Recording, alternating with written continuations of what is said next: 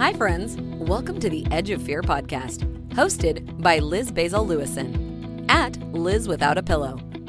Each week, I'll be bringing you some different insights, lessons, and laughs with an end goal of a more empowered and authentically happier human race. Everybody's got a story, and everybody's story is important. Let's do this. Hi, everybody, and welcome back to another episode of the Edge of Fear podcast. I'm so excited about my guest today. I have another classmate of mine from college. Would you like to introduce yourself? Hi, yeah, my name is Ali Macomber. So I knew Liz whenever we both attended St. Vincent College together. She was the cool senior, and I was like the weird sophomore freshman. Is that when we met? I feel like I knew you your freshman year. I was a freshman, but I think you were a junior or a senior. I can't remember. I feel like we were not that far apart. What year did you graduate? 12, 13? Yeah. 13, yeah. So we're two years apart. Okay. Yeah. So, yeah. That's what I thought. I thought the, you were in. Were the cool senior when I was a sophomore. Right. When you started to like really hang out. That's true. Yeah. Yeah. Yeah. I was pretty cool back then. Can you tell us a little bit about yourself? Ali and I just reconnected two weeks ago via Facebook. She posted something about mental health, and I thought that it would be really, really exciting to talk about here on the podcast with you guys. And so she and I haven't really spoken in a very long time, and I would like to learn a little bit about you also. So if you want to just give us like a quick rundown about where yeah. you're at right now. So currently I live in Pittsburgh, Pennsylvania. About a year ago, my father passed away and I was living in New York City and I was wondering where I was going to go next literally environmentally. His death kind of allowed me to move forward and move back to Pittsburgh, make that choice. But I was in New York City for about four years. I was pursuing my master's of fine arts in creative writing and literary translation. A really long name, but a very, it seemed like a very short time that I was in New York City. And before that, I I lived in, let's see, I went to St. Vincent before that and got my undergrad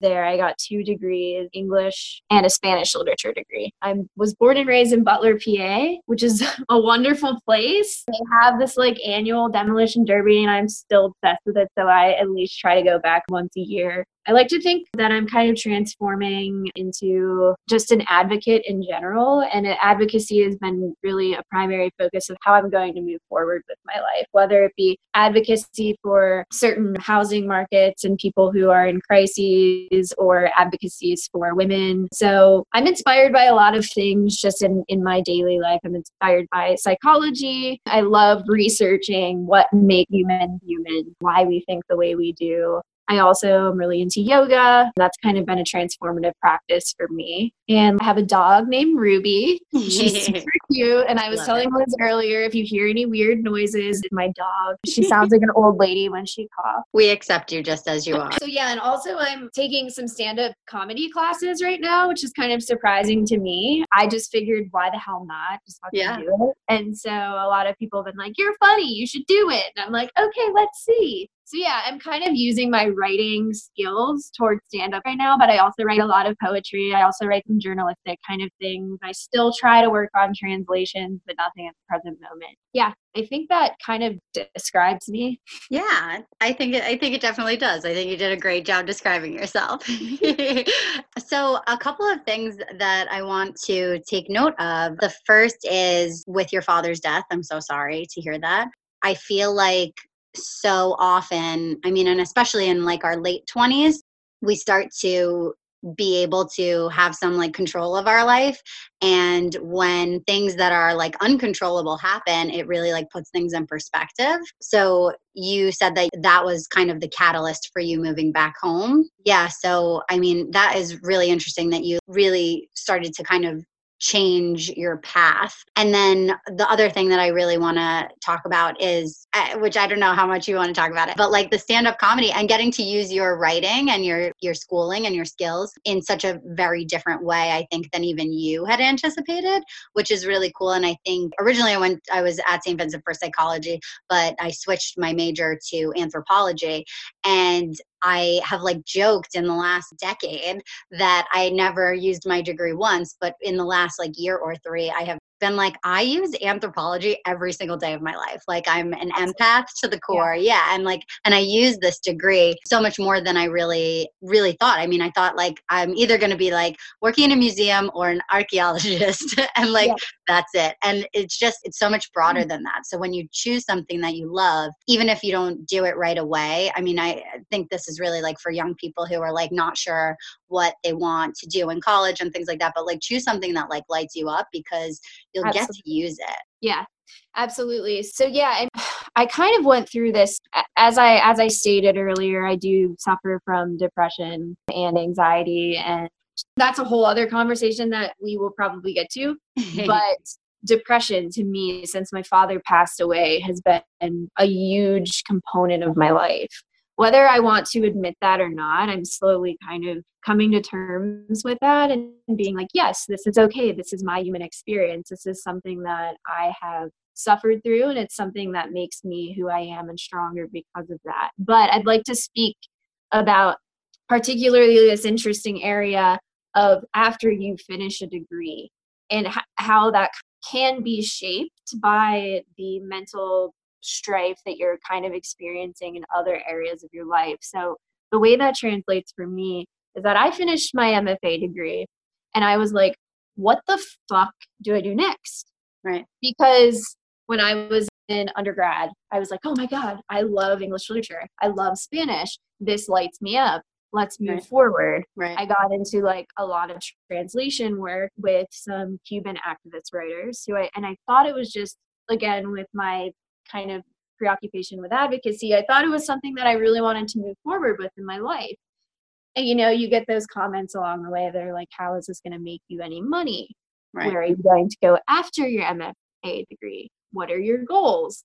And I was like, "I just want to go and get my MFA degree, and I just want to be there with other like-minded people um, people who who are working on writing, people who are working on improving themselves, which is like something that I love about education and especially higher master's degree and like PhD educations is that you're working with people who are really focused on being there and improving themselves. So we talked about earlier undergrad, kind of like how sometimes you'll be in class with people who really don't want to be there. And so it's it's a wonderful experience to put yourself into a master's or a PhD program if you have the urge to do it, I would definitely suggest doing it because I've learned so much about myself through this degree. And like you were saying earlier, you joke that you haven't really used it, but I was talking to my therapist the other day and she was on the same page with you she was like think about how your mfa program has just actually shaped you as an individual. Right right. How it shapes your outlook on the world when you're walking down the street mm-hmm. or when you're taking your dog for a walk or when you're at the grocery store or when you're buying books or when you're buying things for your apartment. And i was like oh my god you're so right. This has right. totally shaped me in a way that i didn't even give myself credit for. Right. So back to the depression thing you know my my father I've, I've struggled with depression and anxiety my whole life and it's definitely been something that has shaped me as a human being. So after my father passed away i was like here we go. I know it's going to come back. I know my depression is going to come back and i know my anxiety is going to come back and i can only imagine how fucking shitty this shit is all we get Isn't it? It's kind of like it's almost laughable, like once it's yeah. already happened, like two and three and five and a hundred times, because you're mm-hmm. like, oh, it's coming. It's only a matter of I'm just in this happy wave right now. It's not real. Yeah. It's, it's, so it's like this train's like slowly this train's like slowly approaching from the distance. You can hear the little like boop, boop, Right. And I'm like, oh, fuck. Okay. So my dad just died. So after I finished my degree, I was working in real estate, which I thought was very random. Like it was nothing that I really wanted to do, but in a way, the position really shaped me as a person as well. And it was kind of like unexpected. I was working as an administrative assistant for Douglas Elliman Real Estate, which is like Manhattan's number one real estate company. I was like super busy. I had to talk right. to a lot of different people on a daily basis. So it became a nice way to pass my time, but I that's when the guilt started coming through. This is these are my thoughts. I spent all of this money on my MFA degree. I'm literally sitting here in New York City like not really liking the city because it was to the point where I was nearing my four years. I was starting to become sick of the city. Right. So depression starts creeping through that way. just from environmental of environmental perspective i would sit on the train and kind of just look around and be like what the fuck am i doing here That's and I, like, that- what the I hit I hit that point in Boston like around like three, four years also. My deployment split it, but when I got back, I was like, I don't want to be here anymore. Nothing Yeah. against the city, but I'm I've grown I've outgrown it. I'm done. I need to go somewhere else. I'm ready for a change. yeah and boston and new york city are like lovely in the fact that they are completely overpriced so Yeah, it's a beautiful thing. That's another thing that i loved about it. so yeah i was kind of in this weird stagnant place in new york and i was like i know i want to move forward um but i don't know how and i don't know like what the fuck to do because my father and i had a really interesting relationship sometimes it was really good and sometimes i was like this person is so toxic i need to remove them from my life completely like it was Yeah. either like one or the other so I had I really wanted to move back to Pittsburgh, but I had reservations about moving back to Pittsburgh because my dad was there because he was kind of like a toxic he had become kind of more of a toxic force in my life. So I was Right. like, do I move back to the city that I love and it's my home, but then I would kind of be surrounded by toxicity or do I go do I go somewhere else? So I was really close to transferring to Delray in southern Florida with my job. Wow. I was like this close, and I was like, I need the beach. It'll Yeah. not make me depressed, and it'll make me feel great. Yeah, a little a little vitamin D to Yes. to clear out the depression. Yeah. And the winters in New York City aren't terrible, but they're pretty fucking bad. Yeah, they're not great. Um, so I was just like, I got to get out of here. So I almost moved down there. Something kind of flopped with the management down there. They kind of took longer than I thought they were going to, and I they acted like I kind of had time to like wait around to change my life, and I wanted to like know exactly what was happening, what date I'd be moving down there, and they kept Right. kind of bringing me along. So I was like. I mean, very reasonable request when they're you're about to move across the country. Like, I'd like to know a little bit about it. Yeah, exactly. So I was like, I don't understand where Right. these people like get away with having this job. But I was um, gonna say I'm like very accustomed to being strung along the army. Like, literally, the motto is "hurry up and wait." So you have to turn in all your paperwork. You have to take care of everything on your end, 110%. Like, you have to do all of it, and then you literally just wait and wait and wait and Yeah. wait and wait for like six months, sometimes three months, a year. Never. I had never happened quite a few can we times. just can we just say that that is like life just in general? Exactly. Yeah. Yeah. It's like the army was a really good metaphor for me for life. The worst, all of the best and the worst of it. It was like a good, like, it was a good metaphor of life because. Yeah. I mean, you're you're in the bubble of these are my best friends and I love this so much and this is so great. And then you're also in this bubble of this is a freaking disaster and nothing is working. Why is this machine even running? Like it doesn't work at all. Oh my god, I can only imagine. Um, but yes, I know it's like that's so funny. Like, why is this machine not working? I feel like that's another question, just like about life. Like, why Yeah, is this life not working? What is going on? like all of life is kind of like that like that's like a a, a microcosm of life Yeah. we're all giving and giving and giving and giving and giving and going and going and going but like not really going anywhere so hopefully this podcast will help us get somewhere Yeah, it can definitely seem like that. So, my father, sort of right around the time that I decided I was like, maybe I'm not going to be moving to Delray, he unexpectedly passed. So, um, he had been struggling with chronic pain, addiction, and mental illness probably my, since I was, well, he's been struggling with addiction his whole life. The chronic pain started coming in around age 18 so when you were 18 or when he was what sorry when i was 18 okay i was like that's really young okay i know when no but still i mean well, our parents aren't yeah i mean i don't know how old your parents are but when i was 18 my parents were only like 40 something so yeah. yeah and my dad died when he was 65 so yeah i'm so sorry Ali. Thanks. But yeah, so he died of a brain bleed and he had been a brain i'm sorry a brain what a brain bleed. A brain So- bleed. Yeah, he he fell and hit his head essentially, and you know, kind of I don't know. I guess like the blood kind of just saturated the brain, which sounds really gross. Like, I think that's like sl- like he fell like a while before he passed from that or we don't really know um wow. we don't know how long he was laying there um, before he passed oh my god oh yeah he lived sorry. alone yeah thank you he lived alone and um so you know there's there's not a lot of i don't really feel guilty but there's just a lot of a lot of wondering you know how long he lay there like could this have been prevented by someone or something? Or you know maybe if we were keeping a better watch on him like maybe he wouldn't have passed. And he the autopsy i can't remember if it's it's called an autopsy or what but it's like the the test that they do to see what kind of drugs were in his system. I think it was the autopsy, yeah. but he had like elevated amounts of drugs that he wasn't prescribed.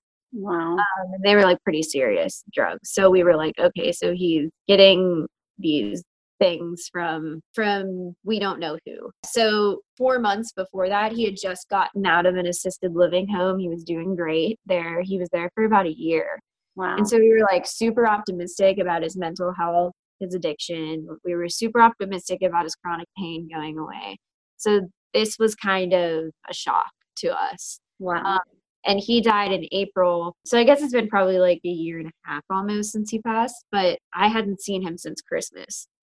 So, you know, there is that guilt where uh, like I didn't see my father but months before that before he passed and so I wish I could have just, you know, I was the number one thing that I just kept saying over and over again after he passed was just I wish I could have like said goodbye and I could have given him a hug. You know, that's all yeah. that's all I wanted to do. So that was a huge shock to my system, to my world. I remember when my sister called me to tell me my dad had passed. I was on my way to work, on my way to the real estate job, and I kind of just crumbled as a person. And I called my good friend, and he came over and sat with me for a little bit. And then I immediately had to fly home. And then since then, my life drastically changed. Right. You know, and with with depression, I don't know if you can relate to this, but there's almost this like strange sense of relief when something bad happens to you because you know that you're feeling bad for a reason. Yeah, I mean, I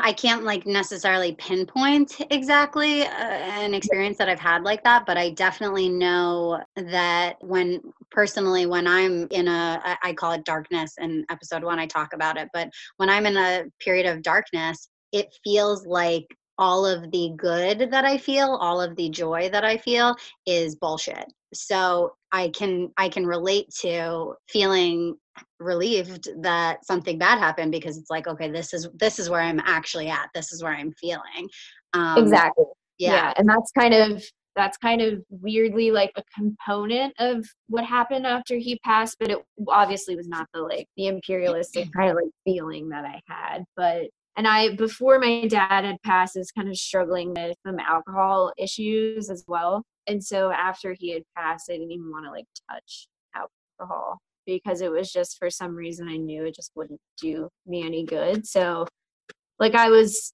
whether I want to admit it, like I feel like the depression is kind of like always there. It's just like hiding out or it isn't. But yeah. um but yeah, so at this point after my father passed away, I'm literally I'm literally thinking like I am as far from wanting to pick up a pen and paper and actually write things down and be a creative person mm-hmm. um, and use my MFA and just kind of like work on poetry or work on fiction. Like, this is not what I want to do right now. Right. I have so much soul searching and like meaning to find out from everything that you know i i think i carried i carried that feeling forward into just recently actually so you know it's been about a year and a half since my dad passed and i just couldn't even think of like creatively writing at all i felt not this like dead zone but it almost kind of felt that way creatively and not to like toot my own horn or anything but i, I hate that fucking expression it's so ridiculous but but I think I'm like a pretty good writer. I have an MFA under my belt. I have really wonderful professors who I've worked with have like changed the course of like literary history and progress. So there is that guilt as well. I so I felt this like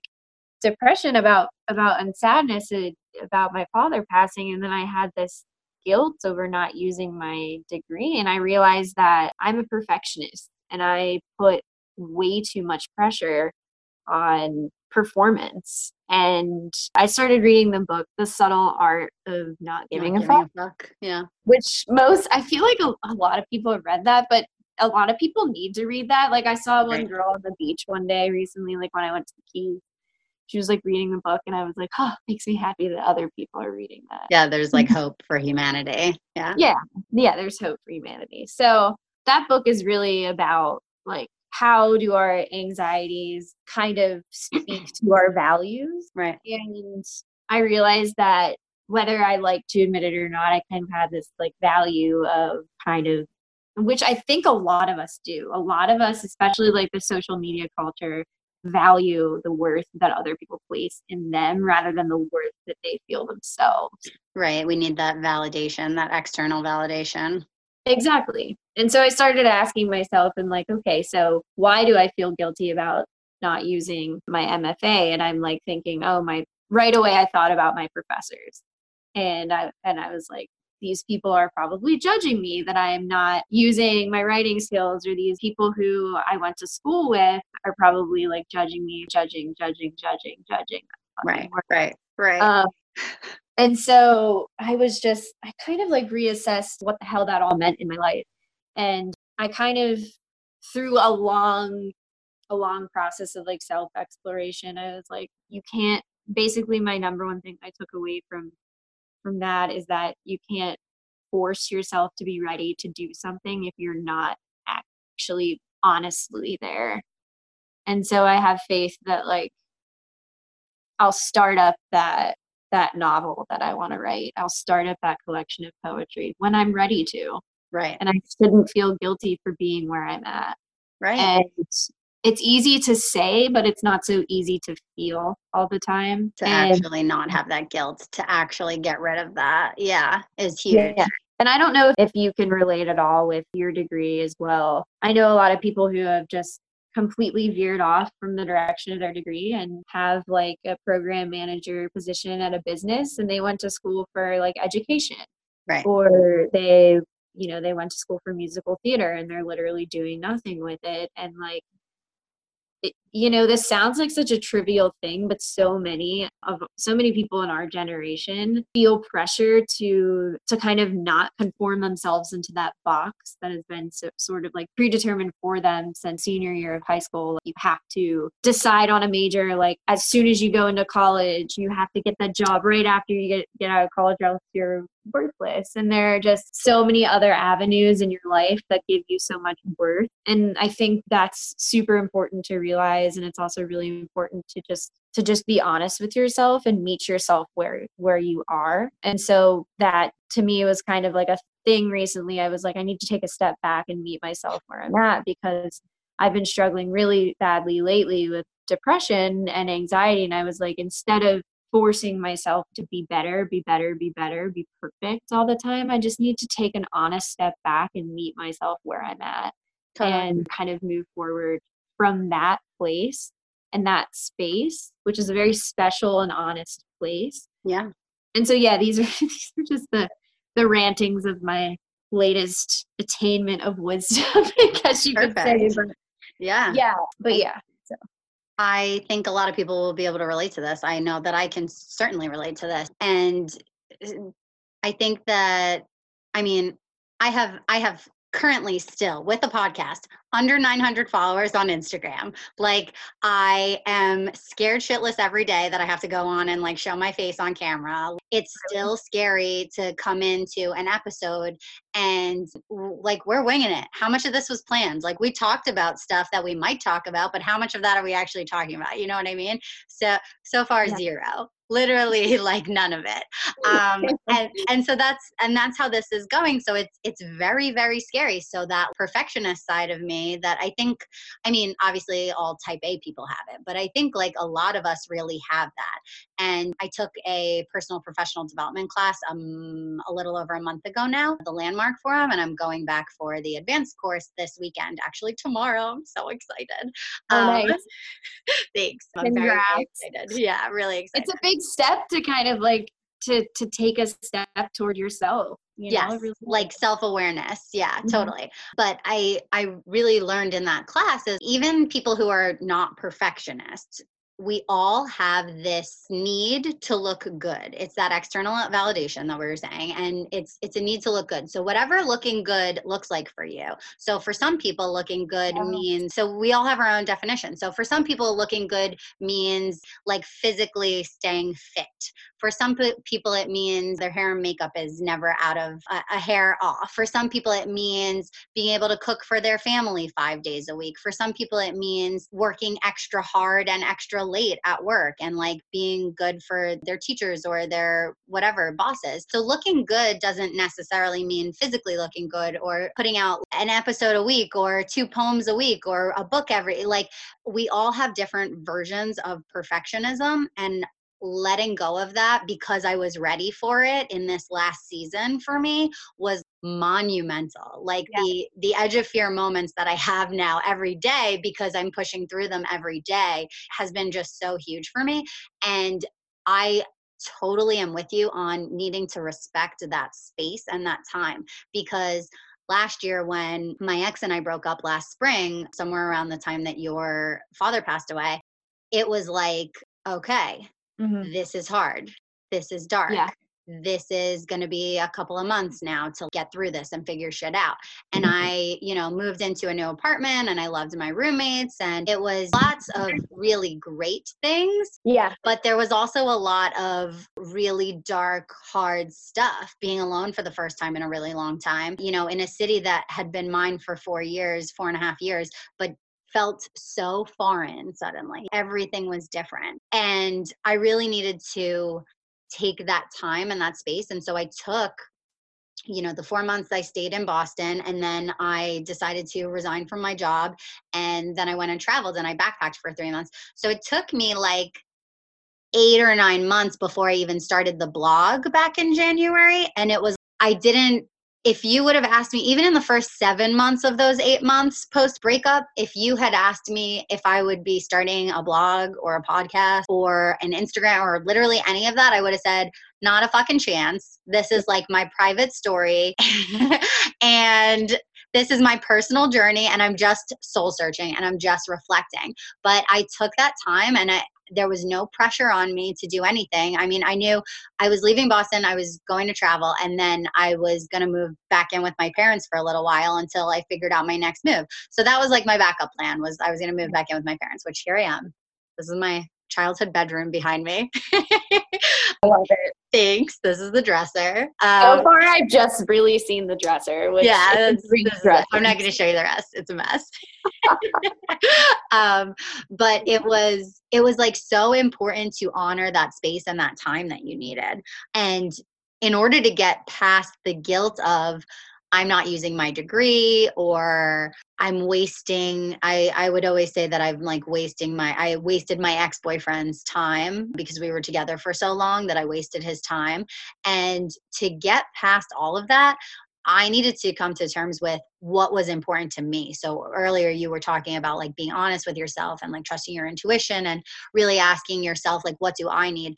And I found that during my soul searching time. My 3 months in Europe, really. I mean, it started I guess in the summer before that. I kind of started reading. I didn't read The Subtle Art of Not Giving a Fuck actually, but I've heard it from a bajillion people and I know that I need to read it. But I read the book Attached and I read The Universe Has Your Back and Girl Wash Your your face. And all of these all of these books that like kind of started me on my journey i started listening to podcasts and i started to like slowly motivate myself and like slowly, slowly as I needed to, like bring myself to terms with, okay, I'm ready to do this thing now. So I was doing all of those things and then I went off on my own. And then I did the soul searching and there was no reading, there was no podcasting. I don't even think I had my headphones in once in three months. Like I was like fully present to everything that was going on because that's what my soul needed. I did a lot of journaling, but it was like shitty first draft stream of consciousness journaling. Like there's no was, judgment for in yeah, journaling whatsoever. Right, exactly. It was like it was I was just free writing and it was so therapeutic and it had that had been after like years of not writing anything. Yeah. Um and I mm-hmm. I will like go through spurts. I would say maybe once every like 2 years, maybe every 3 years. Sometimes it'll be once a year, but I'll go through spurts where I'll journal for like weeks or months and then I won't journal for literally years. So so it was I'm the same exact way. Yeah, and I feel like a lot of people who enjoy writing are that way because mm-hmm. it feels like just another like like another check on the to-do list. Like don't forget to write in your journal and that's like fucking annoying. Like I don't really want to write in my journal because yeah. it's because I'm supposed to. Like I want to write in my goddamn journal because I feel like it. Yeah. Um, and so there was a lot there was just so much happening on the trip that i was like i just really want to remember this. So i was writing down it started out uh, that i was just writing down like today i went on a walking tour. I met blah blah blah blah blah.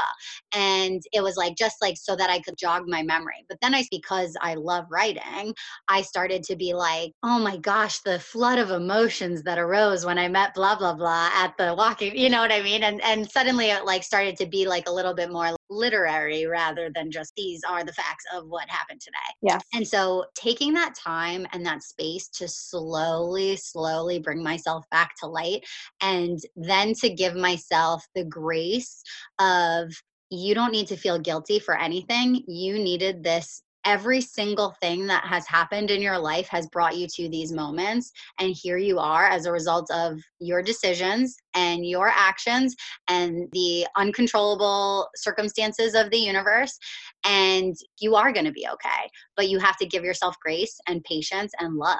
And it was when i started to really realize how much i loved other people that i was like why don't i see that in myself? Like why yeah why can I love literally everybody else, but I can't love myself when people are that telling is, me? You are speaking to the fucking choir right now. Yeah. Because I've been, okay, so this is like hilarious, but I've really been listening to a lot of Lizzo lately. She's so great. How could you yeah, not? The soulmate. I am a soulmate. Yeah. I love that song. But I'm, you know, while I'm going through all of this turmoil, which the turmoil to me really hasn't stopped since my father's death almost a year and a half ago. Like other stupid shit has also happened that's kind of piled on top of it. Right. And so like lately, fast forward to like right now, I find myself struggling with depression and anxiety on a daily basis. And so right away whenever you have these like these depressive or anxious moments, you don't feel comfortable with yourself. Like that's the immediate like first response. Right. Um, and then, you know, as an inquisitive person, I ask why. And I found the answer to that in a Lizzo song. I sound like such a basic bitch right now. I love that. Wait, but, no, tell us. so the soulmate song where she's talking about she's her own soulmate. She knows she'll always hold herself down. Um, she looks at, up in the mirror in the morning like, damn, she's the one. And I'm like, I don't fucking feel that at all. Like I literally right. like like feel the opposite of that. Right. Like I don't want to look at myself in the mirror. I don't this isn't necessarily how I'm feeling now, but it was like not even a month ago. right. Like I don't feel like looking at myself in the mirror. I don't feel comfortable in my own skin. I feel very sad about a lot of things. I feel right. like I want to push a lot of things away. I look at my dog and I can't feel any happiness, which right. is just like she's like the definition of happiness to me. So when I'm feeling that way, I'm like, holy shit, there's something wrong. So I'm like listening to this song, and in a way, it's making me feel like very positive. But in another way, I'm like, I don't have that. I don't have that that self love right now and what the fuck does self love even mean you know and and i feel like it's a very common thing for millennials to like throw around right now it's like oh self love like right. let's experience that let's live that let's be that just be your own self right do what your gut needs to do and like right just fuck everybody else. You know what I mean? But you could take that in one or two ways, but whatever. Right. So, um, so I was like, I don't feel that, and why don't I feel that, and why do I feel like everybody else feels that way, and I don't, and a, not a lot of people do feel that way. No, I was going to say that. Not a lot of people feel that way at all. That's that's a big reason why I'm literally doing this podcast is because I I came home from Europe and I was like the first time and I was like I love life and I love everyone and don't you? And everybody was like, Nope, I really don't. What the fuck are you talking about, crazy lady? And I was like, But you should go on a trip for three months. You will.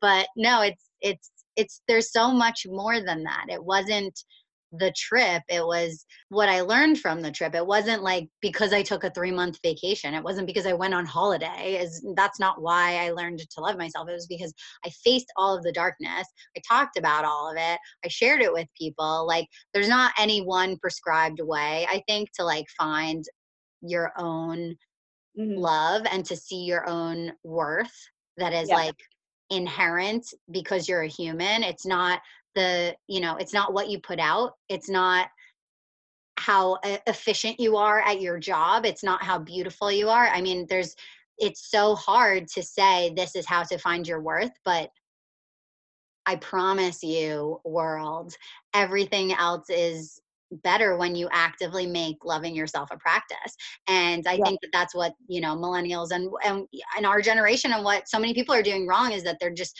they're saying that they love themselves but then they're they're not really you Yeah. know if if selfies make you feel beautiful then take fucking selfies all goddamn day long eh, but don't be seeking outside validation for it if using the examples that we used before if cooking a meal for your family five days a week makes you feel loved and uh, worthy and lovable and you know you love yourself do that for you not because instagram or facebook is going to know that you didn't cook for your kids and therefore you're a bad mom like it can't be guilt. You can't guilt yourself into loving yourself. You can't hate yourself into loving yourself. It has Yeah. to be real. And you have to face all of that dark shit and you have to be really vulnerable and really honest with yourself. What yeah do i need? absolutely. yeah exactly. And like you were saying like there's lately a lot of things have been helping me right away. Like for me because i do have an actual like illness i've been shifting my medication around a little bit and i found something that works for me now i don't feel like a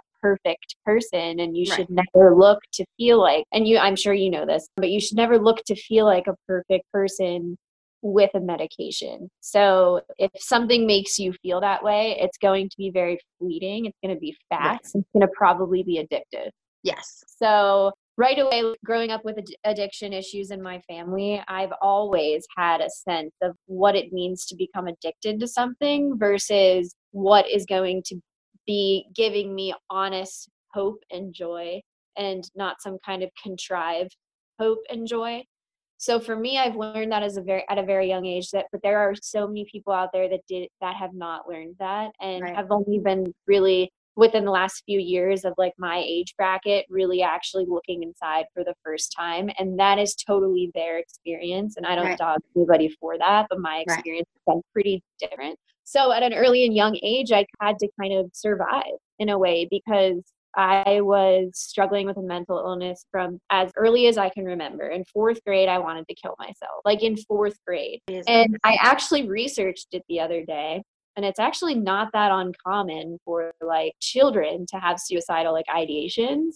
Oh my and gosh. for i know and it to have for children to have those feelings and i thought that i was literally the only one especially when i was little. And it kind of became such a surprise to me that i was i was you know i was a doing this research at work and i'm like bumming myself out but i also was like i know i'm i'm researching this for a purpose because it speaks to me and my experience. Right. But so yeah i mean like i didn't even start treating myself for depression and anxiety with medication until i was probably a junior in college and that's when things started it seemed like ma- almost like magically like things were getting better. Yeah. And i could actually like focus my thoughts right. and I didn't have any of those and it was just a magical time but since then things have kind of been in and out of a state of like i'm good i'm not good i'm good i'm not good and i realize that that'll probably be for the rest of my life and that's something that i've had to willingly accept lately and talk about we're talking about like vulnerable places that that we have to go. You know there's also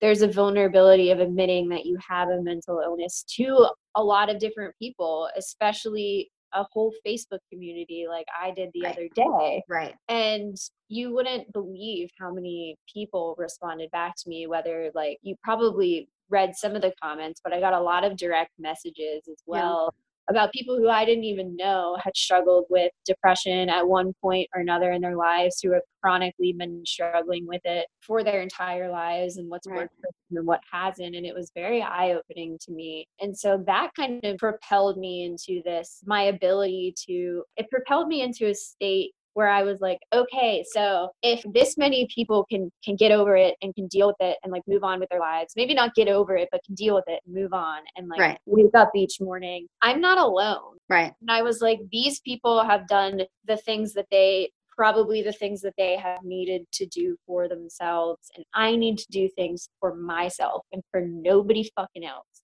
Yeah. And that's when it got really scary. And that's when I started asking myself, why don't I love myself? Yeah. It's because of this, this, and this. But really, it's it's a combination of so many different things. It's it's the wrong attitude. It's conditioned experience. So like there's I I love this this one book. I read it all the time. It's called Awakening the Buddha Within by Lama Surya Das. And if you could say that one book is my Bible, it is totally that book. Yeah. It is so totally unbelievably like I can't even stress to you how unbelievably transformative reading one or two pages of this book is. So what is it called? It's called Awakening the Buddha Within by Awakening the. Buddha Within. Yeah, I have heard I, of it. Okay. Yeah. And it was written like I think it was written in the early 2000s. And this one dude, Lama Surya Das, who's this yogi Buddhist man, wonderful man. I think he's a monk. Yeah, he is a monk. Um, he's a he's a Western monk though, so yeah. he's got like this like he's got this like thug mentality of like tackling Western problems. Through, how I feel. Um, I'm I'm him in female incarnation. Yeah. We're like we're thugs. We all yeah. So. um, so yeah, I mean, there's a section of of the book that I've been reading lately, and it's about how the self, according to Buddhist philosophy is a conglomerate of different things.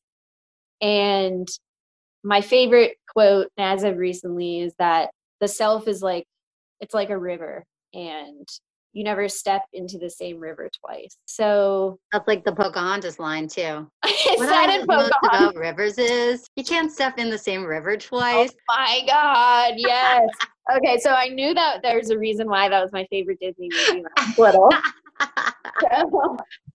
yeah, I mean, for you. Now you know. It is kind of like a trope in a, in a way. You can't step into the same river. If you think about it, the self is so different every day. We are so different every day. We're constantly changing. So I think for me, my biggest obstacle to self love was thinking I was this like fixed, determinate self every right. day. right. Every day I'm going to be anxious. Every day I'm going to be depressed. Every day I'm going to have the same problem. Every day I'm going to, it's just going to keep getting worse and worse and worse, and nothing's going to keep getting better and better and better. And that was kind of like intrinsic attitude for a while. And then I reread the book the other day and I was like, oh my God, wait, that's not true at all. And who am I to say what's what's going to happen like five minutes from now versus tomorrow when I wake up? Right and so i've really been trying to to think of of myself as kind of and of the human self as like a very open-ended project. And when you think of the self that way things become like i said they they become so less deterministic and possibilities kind of open up. And so there are a ton of things that i like say to myself daily to to make things better but lately i just feel like i've been on a way way better track. And like I said, with depression and anxiety, things sort of things sort of emerge. Depression and anxiety really kind of, like I said, is a train coming down the hill or whatever it happens with external events. Really, that's that's the most important thing to remember with with mental illness. Is usually these these things within yourself uh, uh, these issues arise through external events. So recently, I was like pretty madly in love with this one guy I was dating, and he completely just broke my heart one day. And so that was about two months ago. And that literally sent me through a fucking whirlwind of like self deprecation. You had said that that was like a super sudden thing that Yeah. was like very, very unexpected. Yeah. Yeah, it was like a shock to my system. It was a shock to my system, like physically. I lost 10 pounds. Woo! but Congratulations. but I've also been trying to eat better and watch my calorie intake, so that's also been helping. But That'll anyway, do it too. Yeah, but stress will help. Yeah. yeah. So in a way, I'm like, okay, that wasn't that bad, but it's it shocked me like physically. It shocked me mentally. My mental illness sprung up out of almost like thin air. It seemed like, and it shocked me emotionally. It, you know, the way he went about doing it was was not at all mature, and it was very surprising because our entire relationship was based on this like kind of honesty and this communication. And so the way that he broke things off was completely opposite of anything that the relationship had been. We had had a beautiful day. It was a sunday. It was perfect weather. We went out. We laid by a pool like a community pool. We're like laughing at other people laughing ourselves you know whatever fuck people do. And we're just like having a good time. And i was like okay so do you want to hang out later if you have time? How's your assignments going? Because he's a phd student. And he was like i have some time to hang out later so i'll pack my bag and come over and you know we can just hang out. So blah blah blah. Two hours later i had this weird kind of sneaking anxiety that i hadn't had in a while which i thought was very interesting. It was almost like my emotions were kind of like Eh, they were looking out for themselves in a weird way but i wasn't actually like cognizant of it Right. Of It- course. Yeah. very but it's you know call it women's intuition whatever Yeah. call it but i had this intuitive force almost like strike me that holy shit something weird is going to happen with this Yeah. relationship and sure enough he came over and he had his bag packed for he had his bag packed for the night so right away i was like oh he's just going to come over. It's going to be a fine night whatever. It's going to be like every night before. And he goes i think we should stop dating each other within the first minute of him being there. And like my entire world just like went black. Yeah. like it was like i was seeing things but i was it was like you could almost feel and see that like palpable like darkness that we Right. that you said you've kind of like worked through yourself in different contexts but i told him to leave. I i, I couldn't say anything you know and then you know we met up in person like probably three weeks later just to kind of give the relationship the closure in person that it had deserved and he was extremely sorry for the way he had broken things off and i was like there's the guy i there's the guy i know but there's also this other guy that i didn't know who was who's like living within him which sounds really creepy and that's like how i kind of like moved forward. I just had this like kind of it was like i was dating this person that i thought i knew way better than i did and and he said he had loved me but did he really mean it?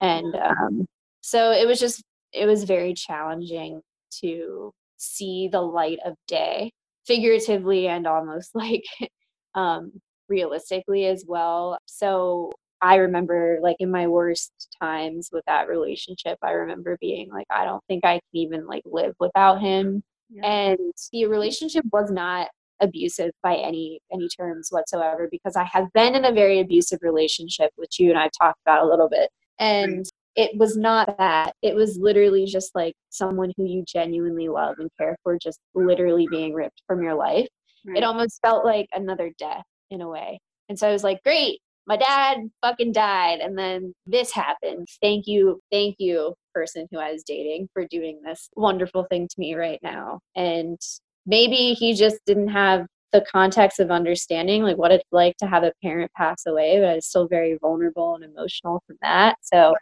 I, I just considered it to be like another another blow and ever since then i've really like you can ask anybody who's close to me i've really been like kind of just struggling to like chug along but it wasn't until recently like two weeks ago that i really started like seeing the light and i've had to also deal with the weird idea of that I once had thought that I couldn't go on without this person. Like I have to deal with that about myself. And now I'm like, it seems silly. But at the time, I was like, I wasn't going to, I surely knew myself and I knew I wasn't going to do anything stupid. But there were definitely those thoughts of like, why am I even living right now? And yeah, just like, why am I going to live in a world where people treat each other like this? Right. And that's something that I don't necessarily feel guilty for feeling that way because it was an honest response, but at the same time I used I I did kind of feel guilty about feeling that way once I learned that I could get back on my feet and stuff. And I was like, just, I guess maybe the, the moral of like our conversation today is that you have to meet yourself where you're at and wherever that is. The only person, yeah. And the only person that's putting judgment onto you is actually you. Right. And you have to kind of look behind that and be like, well, why am I putting judgment on myself for that? And like, honesty is my mantra that I live by. And so if I'm at an honest place in my life and it might be a scary place, but you have to you have to allow yourself to like go to those honest dark places and sometimes honest places can also be very bright yep. and very like beautiful yeah and you just have to allow yourself to experience something bigger than yourself so yeah i mean that relationship like just really sucked me sucked me dry. but uh yeah, so been getting better after that. I think that having that realization of wow, I didn't actually know this person as well as I thought. I think that anybody who has like an adult breakup at some point in their life like kind of has that realization because either I mean one of a few things could have happened but either like he was being dishonest the whole time yeah. and and that was the honesty at the very end or he was being honest the whole time and he was being dishonest at the end but i mean it could have been any other combination of things but i really think that like anybody who goes through an adult breakup like has that because as a kid when you're dating you're both such fucked up versions of yourself that like it's hard to even know if you're being honest or not like it it feels real and like the love is intense and passionate but like you don't fucking know anything about yourself yet or the world. And so i i don't know as as hard as it is i think that the adult breakups are so crucially important. I mean if you're with the person that you've been with since high school or whatever like god bless you and all the luck to your relationship and i'm sure everything will be fine. But like for a lot of people, I think that it's really important because you learn so much about yourself in them and you're really just like at the beginning of it. So, however, I can support you in your writing, in your advocacy, in your breakup, seriously, I am here like as a friend and I would love to have you back so that we can talk about our toxic relationships because I think that that would be a oh fun episode. Yes. Well, A, thank you for the support. I really appreciate that. And I know like I see good things for both of us and like good things for our friendship as well from this experience. So thank yeah. you. Yeah. Oh, thank you. Yeah, yeah, I'm so excited for you. I mean, for the like the stand up and uh, honestly, like that Facebook post really just moved me so much. It was it was just so like caring and it was so clear that it was like authentic and vulnerable and truthful and it was like your truth um yeah. and and what you said before about just like opening up like that is really hard and so i mean i did see like so many comments I, that's why i commented and then i was like i have to dm her like immediately and and i said the same thing to you you said you had no idea how many people like were struggling and i said and i like made a joke i made light of it first and then i said you know i've struggled with anxiety and depression all of my 20s and some of my teens. And that really is like a huge reason why I wanted to have you on here, but also a huge reason why I'm uh, why I'm here doing the podcast too because I think people see a pretty smiling girl in you, in me, and any of our friends who have struggled with these things and they just yeah. think oh, they're so lucky everything's fucking fine in their life and I have all these problems. Like, no, we all have our problems. So I definitely want to have you back again. We'll talk about our toxic relationships next time. Um, yeah, definitely. so much for coming on here. Do you have anything that like that people can reach you at? Like, do you want to share your Instagram or your Facebook or anything? Do you have a website? Do you, I should have asked you this prior to right now? So, um, well, your answer would have been that I don't have a website. So, okay. um, but I'm actually thinking about starting a blog and just starting something that people can kind of just go to for like anchorage in any way, um, whether it's like through talks of, you know, toxic relationships or right. talks about just what it's like feeling like, like we talked about this a little bit before, but I want to talk about what it's like being like a middle class, like quote unquote pretty white girl and right. like there's so much backlash toward women in that like that area which right. is like kind of understandable because sometimes the whole pumpkin spice latte thing can be like ridiculous. I have one but, waiting for me right now. but I want to see. That, I like, also haven't had sugar in like two months, so I'm like so excited about it.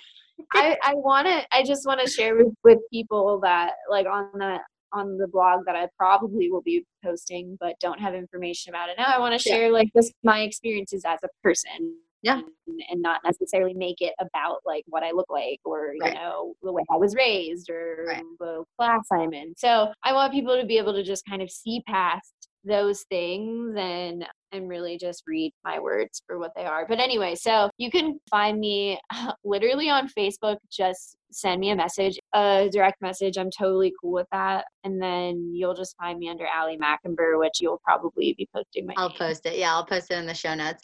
Um, and let me know when you when you start this. And honestly, whatever I can do to support you, I will. And thank you so much for being here. This was so much fun. Thank you so much for tuning in and listening to today's episode. For more information on this episode, check out the show notes or find me on Instagram at Liz Without a Pillow. If you loved what you listened to or know somebody that would, please share it. Screenshot the episode in the podcast app, share it to your Instagram story, and tag me. If you'd like to lend your personal support, take a moment and leave a review on iTunes. We would be so grateful. Tune in next week for a brand new episode. See you then.